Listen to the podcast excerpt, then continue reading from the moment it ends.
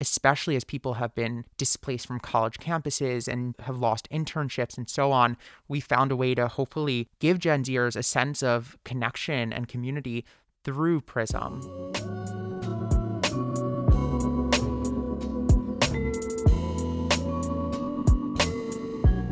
Hi everyone, my name is IG Okafor and you're listening to How He Does It, a Bond official podcast hosted by myself and my co-host Marcus Richardson.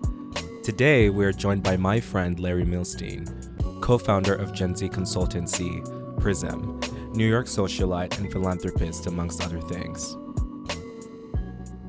Larry, Hello, IG. thank you so much for joining us. I'm so happy to be here with both of you. Hi. It's it's been so long. Um, but Ooh. before we go into anything that we're Yeah. talking about today, I just want to commend, you know, how active you've been on your socials about the political and social climate. And uh, as I said before, before we go into anything, is there anything you'd like to say about the political climate, regardless of the presidential 2020 election? Is there anything you'd like people to remember or Mm. keep in thought? I mean, first of all, thank you for saying that. I think, to be completely honest, like to just post about issues that are relevant to you, I would say is like the floor, not like the ceiling in terms of making a difference. And I continue to think about ways I can and probably should be even doing more in terms of really advocating for issues that matter, keeping it centered into just the social arena for now. And then I'm sure we can go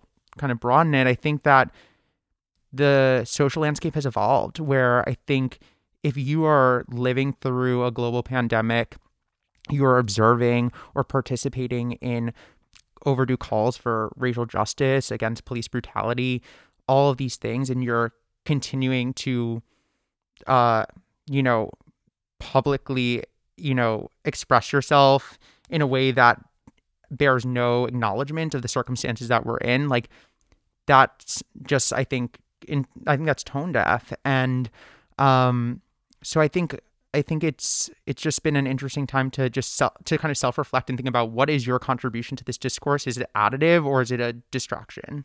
Absolutely. Wow. And obviously, Yeah. people should be taking that into consideration. yeah. Just moving forward, regardless of whoever wins Mhm. next month. Yes. Yeah. Oh my God. I think the election has definitely, I feel like, probably been consuming so so many of our mind shares. Um, it's it's been an intense one. It's been a while since we've seen you. It's been Oh my God. months. It's so good to see you. You You, look great. Thank you. I was gonna say you can't necessarily tell, but I'm truly smiling right now. Oh my gosh, no. I, I feel like I feel the energy. Also, I love the colors you're wearing. I think it signifies where you're probably Mhm. at in your life right now. How The are you Gen Z yellow. adjusting? Oh wait, sorry. Go ahead. No worries. How are you Okay. adjusting? Um, you know, I think that just uh, thinking about the entire, you know, past six, seven months, I think each day has been its own, you know, progress towards adjustments. Like, I think that with every kind of passing day, as we kind of adjust to what the next coming year even looks like, um, it's about kind of reconciling your expectations with what's actually possible. Um, so I'd say like reminding myself of like the fundamentals about like, am I healthy? Is my family healthy? Um, and how can I continue to stay grounded during this period? Like those are kind of, I guess, really um, powerful ways to kind of keep me, um, as you would say, like you know, I guess as best adjusted as we all can be. Yeah. Well, With you during Yeah. quarantine, Yeah. um, and the social distancing, yeah. what was it like for you in your household? Yeah. You and your family Yeah. caring for one another, but also you caring for yourself. Yeah, I mean, I think definitely a, a major adjustment. You know, I was tr- I was very much used to, you know, prior to Prism, you know, and our, we can ch- talk more about that. You know, I was used to kind of having my routine, having an independence, and then I think that there's this sense of what does it mean to be co-located with, Mm. you know, obviously people that you care about and love, but um, kind of establishing new rules of engagement when it's like March turns into April, turns into the summer, turns into, you know, fall 2020. And so, look, I feel incredibly fortunate to, you know, be able to get along with my family and so on and to, you know, have ample space. I recognize that that's not a given. Um, and so, um, so yeah, like, I mean, even in like the small moments of frustration, which I'm sure we all have, um, just reminding myself that like yeah, like I really never taking anything for granted. Were there any specific highlights that happened during the pandemic or oh know, my god. So I think now? I think everyone probably to some degree like wanted to like pick up some sort of new quarantine habit or hobby. For me, mine was learning how to make this traditional Jewish bread called challah.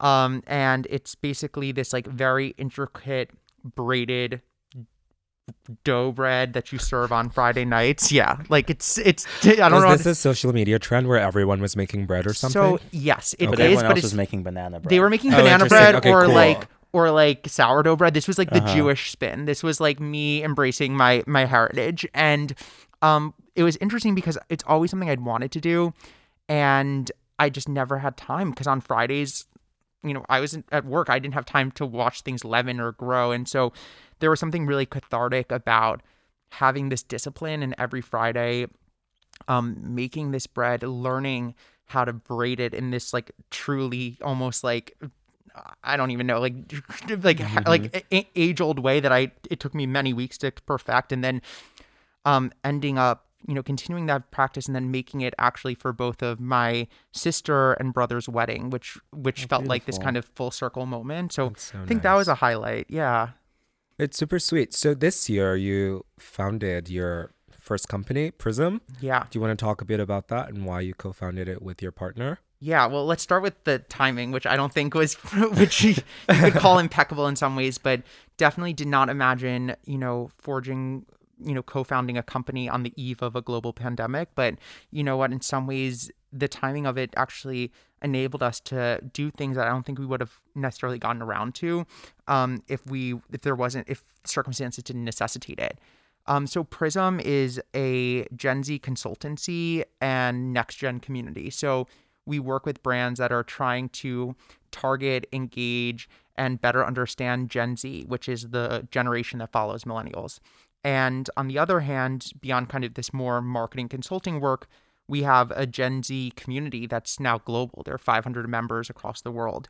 And it's both this kind of like fun hybrid community space, but also this place where we can actually make recommendations and derive insights based on actual community feedback. It's not Mhm. just me or my co-founder being like, this is what we think, but it's actually backed by our audience and our community.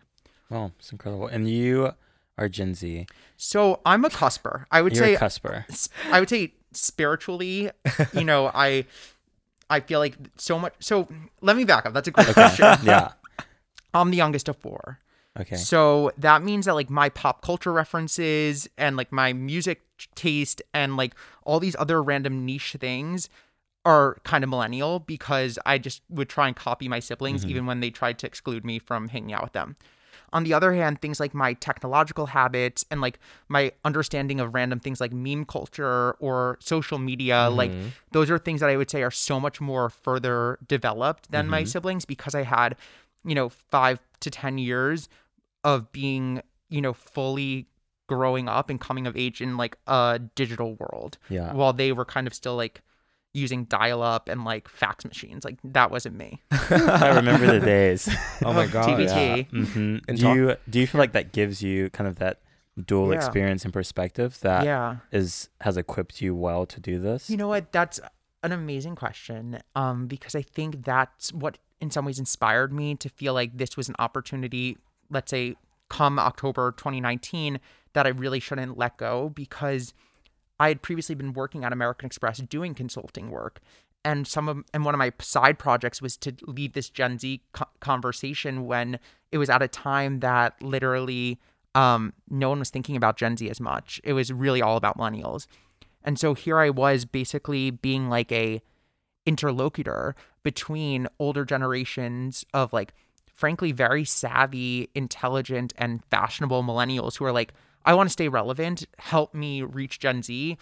And I both was able to communicate it in a way that, you know, you know, millennials and above were able to understand and it was, you know, under it was ingestible or, you know, they, they they were able to completely appreciate it, but at the same time, I could have my ear to the ground to like what was actually happening in real time in the world of Gen Z and kind of serving as this translator between um, these kind of important cohorts. So we're discussing this from a consumer perspective, is it? Yeah, for sure. I mean, I think it's interesting because Prism is both B2B but also B2C in the sense that our our clients and our services are companies they're you know fortune 100 companies like a american express or a sotheby's or these kind of large heritage institutions um, so that's a huge part of it but on the other hand the b2c audience is you know we have a consumer facing brand we have gen zers that they're not, you know, the people that are part of our community, we also still need to create a brand and a feeling and an emotion of something that they want to be part of. And so we always, you know, we're not going to be just this like, you know, these people's people in suits like, you know, walking around like consultants. We also have to feel like the audience that we're speaking on behalf of as well and they have to kind of be attracted to us as they would any Gen Z brand. What would you say is the biggest difference between Gen Z and the older generations? Mm oh my god, where to begin?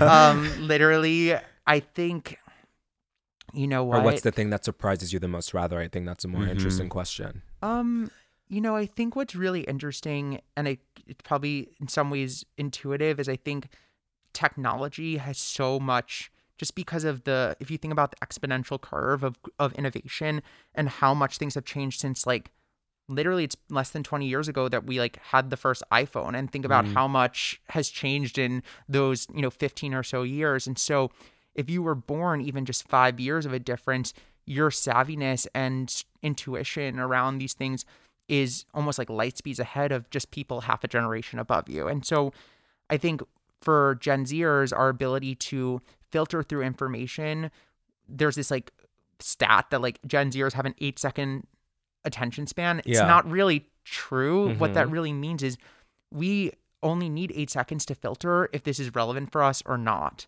I see. Um, wow. So that's kind of just, I think, something versus millennials where it's, I think, 12 seconds. So it comes down to seconds, but it makes a difference. And I think to answer your question of what most surprises me, I think the irony of all this is that being this digital first technologically seeped generation, you would think that we only want to live our lives through this medium. And what you actually find is that Gen Zers really crave that human interaction. They crave that human touch. Mm-hmm. They really recognize to a degree the detriment that, you know, social media can sometimes have on people's lives and the loneliness that can actually come from being more digitally connected. And so, how do you both speak to a generation where technology is a huge part of their lives, but also recognize that they're craving more than that as well. So obviously you're studying this generation, yeah. right? So is this based on like data? Are yeah. you having what kinds of activities yes. are you having to study these results? And because I assume when you're pitching to brands, right, they want to know all of these answers, and sometimes it's hard to get them to buy into it, right, because they think it's a fad or it's a yeah. trend. It's like, how do you convince them? So, I'll, I think two really interesting parts to that question. On the clients had to convince them about why it matters. I think you just look at the data. Gen Z is already 40% of all consumers. Right. We are the largest generation by population size mm-hmm. and we're only growing and we are going to account for, you know, almost half a trillion dollars in global spend every single year. So when you expl- express that to companies that this isn't like these teenagers with babysitting money, but like we actually have the ability to influence you know, trends and so on, they listen. And even if we're still growing into our purchasing power, we're all at different stages. We are setting the tone in terms of what's relevant and what's not. Like, even in the last six months, you see more and more content being taken from TikTok, which is like a Gen Z led, you know, platform, and then being repurposed for an Instagram in the same way that, you know, amazing content on Instagram five, ten years ago was being repurposed on Facebook. Like you see the evolution of generations and who's really setting that trend. Um, so that's, I guess, one way to articulate mm-hmm. it on the client business side. But on the Gen Z side, we are constantly working with and communication with and and sourcing these kind of insights from our community. Whether we're doing focus groups, we held two this week with Gen Zers, um, where we're talking about fashion, their you know payment behaviors, you know, what brands they're shopping, how they're using technology, all of that. Right. We do surveys. We just launched a survey literally just a few hours ago um, for 25 plus global markets on everything about, you know, their shopping preferences. And so I think you both want to have that kind of internal pulse on what's happening. Like I think that's helpful, but you also want to back it up with data, as you said, IG. Mm. Right. Well, are there if we're because I'm so interested. Oh my in- god, yeah, let's yeah. get it. Let's get in it. um, when it comes to uh, priorities, Yes. um, the things that Gen Zs Yeah. really prioritize Yeah. and care about, um, because it seems even in this current time when Mhm. you're looking at who's really stepping up when it comes to activism and Absolutely. people who are communicating the importance Mhm. of, I think, like you said, uh, connectivity and yeah. um, health, mental health, emotional health. A lot of times, it seems like Gen Zers have uh, a lot of Yeah. information. Is that something that they're prioritizing? Is it just because they understand how to Yeah. access and read information quicker? Absolutely. I mean, I think all the above, like being a generation where information has been democratized and you've had the ability to have the full force the internet at your fingertips, you have an expectation around accountability and transparency. And you're seeing, you know, this generation not wait for permission to start taking that information they can gather and using it um, to advance their priorities and their values. And I think one of the most inspiring things is seeing, you know, their the youth led activism efforts, like whether it's Greta Thunberg for, you know, the climate justice efforts or individuals, you know, across the country for Black Lives Matter, like in so many ways, those were youth um, individuals stepping up and saying, this is the future that we are inheriting. So we're not going to wait for older Wow. generations to fix them. We're going to, you know, also really lead that charge as well. On the business side of things, since Yeah. the pandemic has sort of affected everyone, and I mean, I wouldn't say yeah. that businesses are struggling, but obviously everyone is taking uh, a down cut in a variety of Yes. things.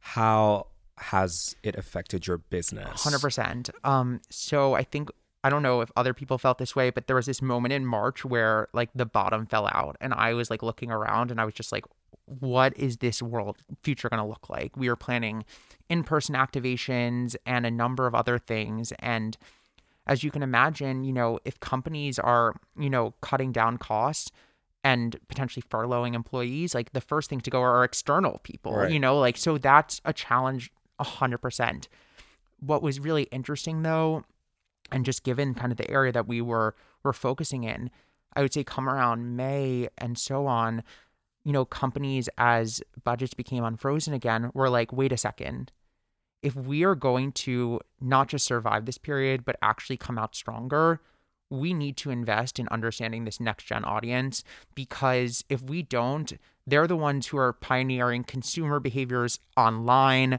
on social. They're figuring out creative ways to stay connected and build communities. They don't need to go to you know this massive launch event you know in a warehouse for you know a product to go viral. Like That's true. and so I think what's interesting is that we actually saw a really strong pendulum swing backwards where we got so many inbound inquiries. They're like, wait a second, Gen Z is the future. We need to invest in them. This is a smart priority. And so it's been cool to help serve as a partner, a thought partner, um, for, as companies navigate this. So that's one thing. And then I think, to be completely honest, it has been really hard. But I think one thing that's been really reassuring has been during that period when revenue was you I would say basically neutral, we really looked inwards and started investing in ourselves rather than focusing on, you know, client projects. And that was in and of itself such a a luxury because we could then focus on growing our community and really making sure that the community members really felt loved and appreciated. And um, during that period, especially as people have been, you know, displaced from college campuses and, you know, have lost internships and so on, we found a way to hopefully give Gen Zers a sense of connection and community through Prism. We launched a Prism virtual chat room where we're constantly messaging and sharing memes and, you know, hosting virtual events and so on. And so that in and of itself That's great. has been a way to, you know, take this period of challenge and hopefully come up with a solution to help others in some ways. And so that's something I'm I'm proud of, even in the challenging um times that we're in. Wow. you're involved in a lot of projects, right? Yeah. And as someone as well who is Yeah. involved in a lot of things, and I like to do a lot, right? Yes. It's sort of hard to keep balance. Oh my god. Just when things are not going your way, or you feel like there's there's no other way out, how do you find ways to cope?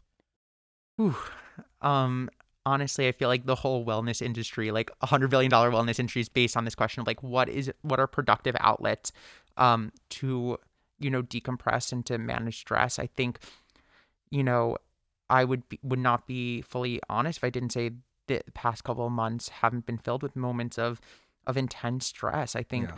on both a macro level and on a personal level, we're dealing with, you know, a global pandemic. We're dealing with, you know, a very uncertain political future. Like, even if you're not having this like intense, you know, emotional breakdown, all these micro abrasions add up to trauma. Like when when you walk through New York City and you see everyone wearing a mask or you see, you know, Times Square empty and all these things like they still register for you and they still, you know, create I don't know, like this sense of this is not, you know, normal times. And so in terms of how I cope with that kind of stress or deal with that anxiety, I think it's a number of things. Um trying to, you know, focus on things I can control has been really powerful. So making, you know, a list of things that, you know, I can control, you know,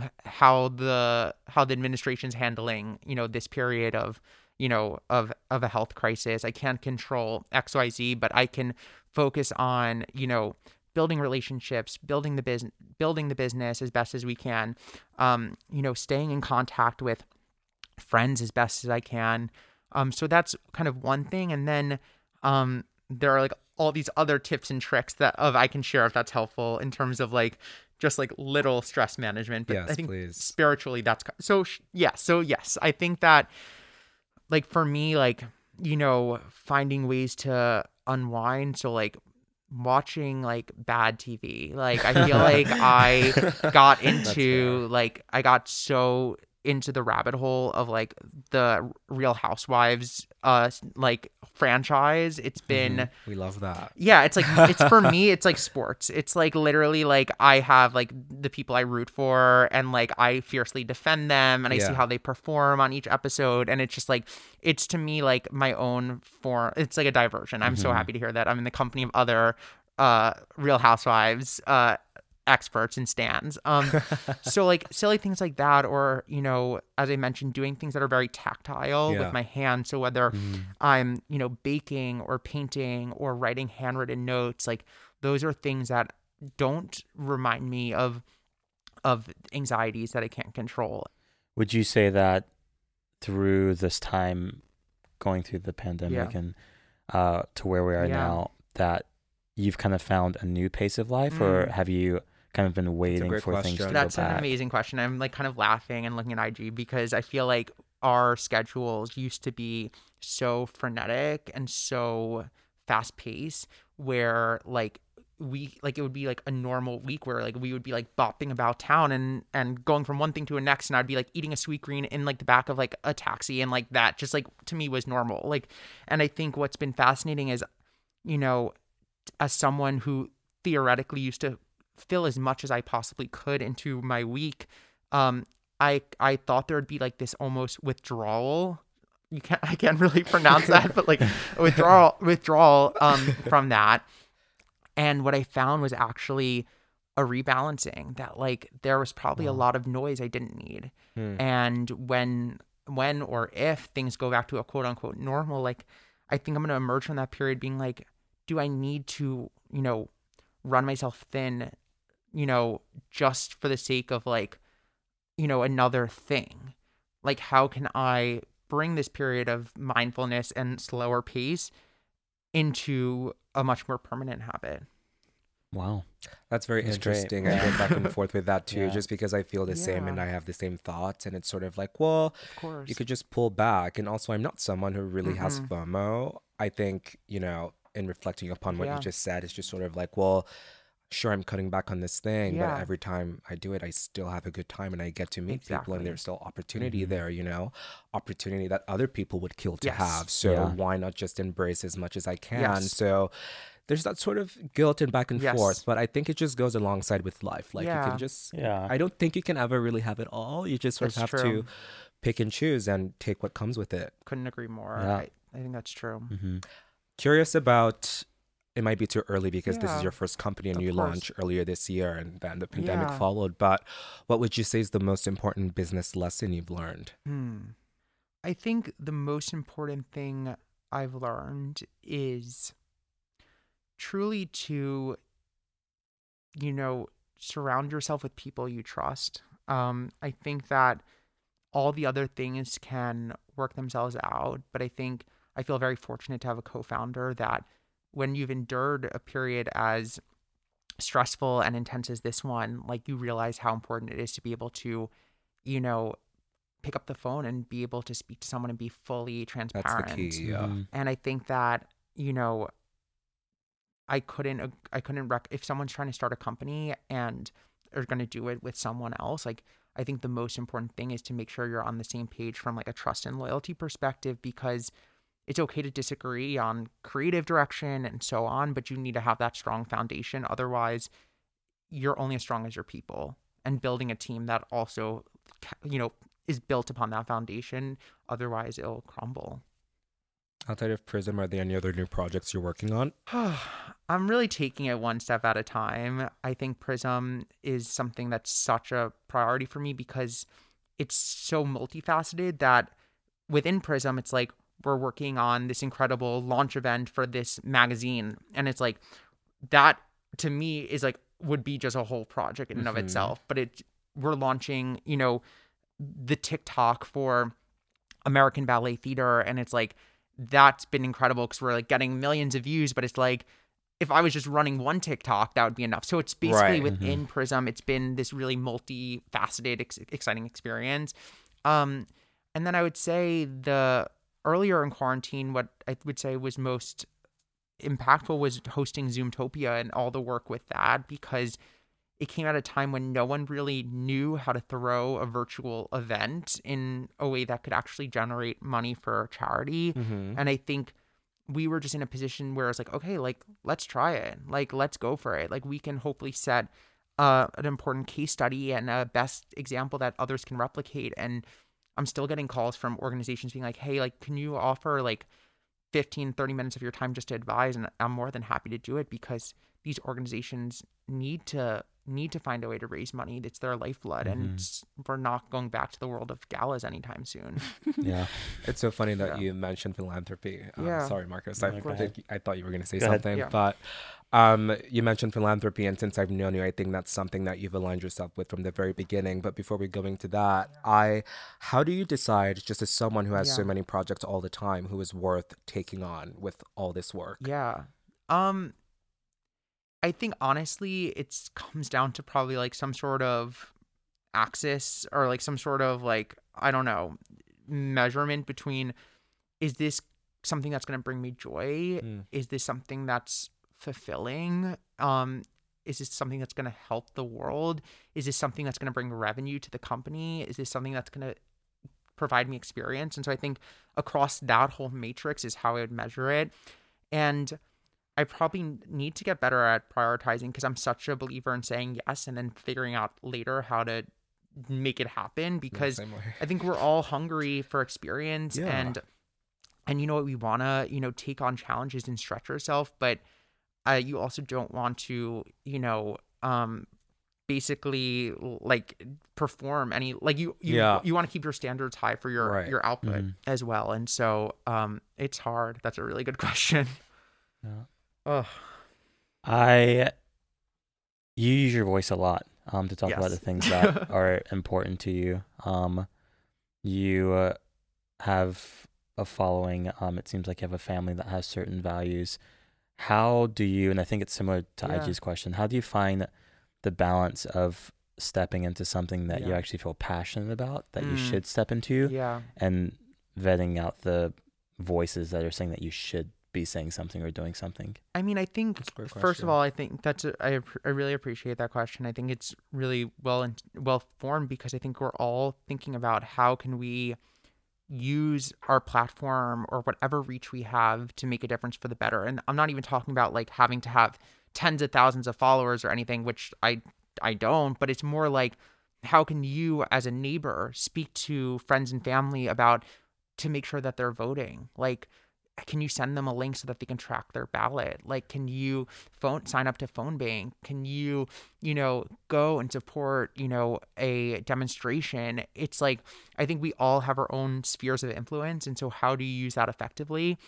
I think in the case of i would say a social media like i think one thing that i'm very consciously aware of as well is like how can i both impart kind of my things I'm passionate about, but also recognize the immense privilege in which I'm coming from. Like how who am I to lecture anyone um at, or serve as an authority for a lived experience that Yeah. I can't speak to. And so I think what I try to do as best as I can is to listen to and follow the lead of individuals who can speak with authority on things and not try and over overstep my influence because you know, I think step 1 of being like a, you know, vocal advocate for something is also being like from what, you know, from what soapbox am I standing? Like, you know, what is the platform in which I'm coming from?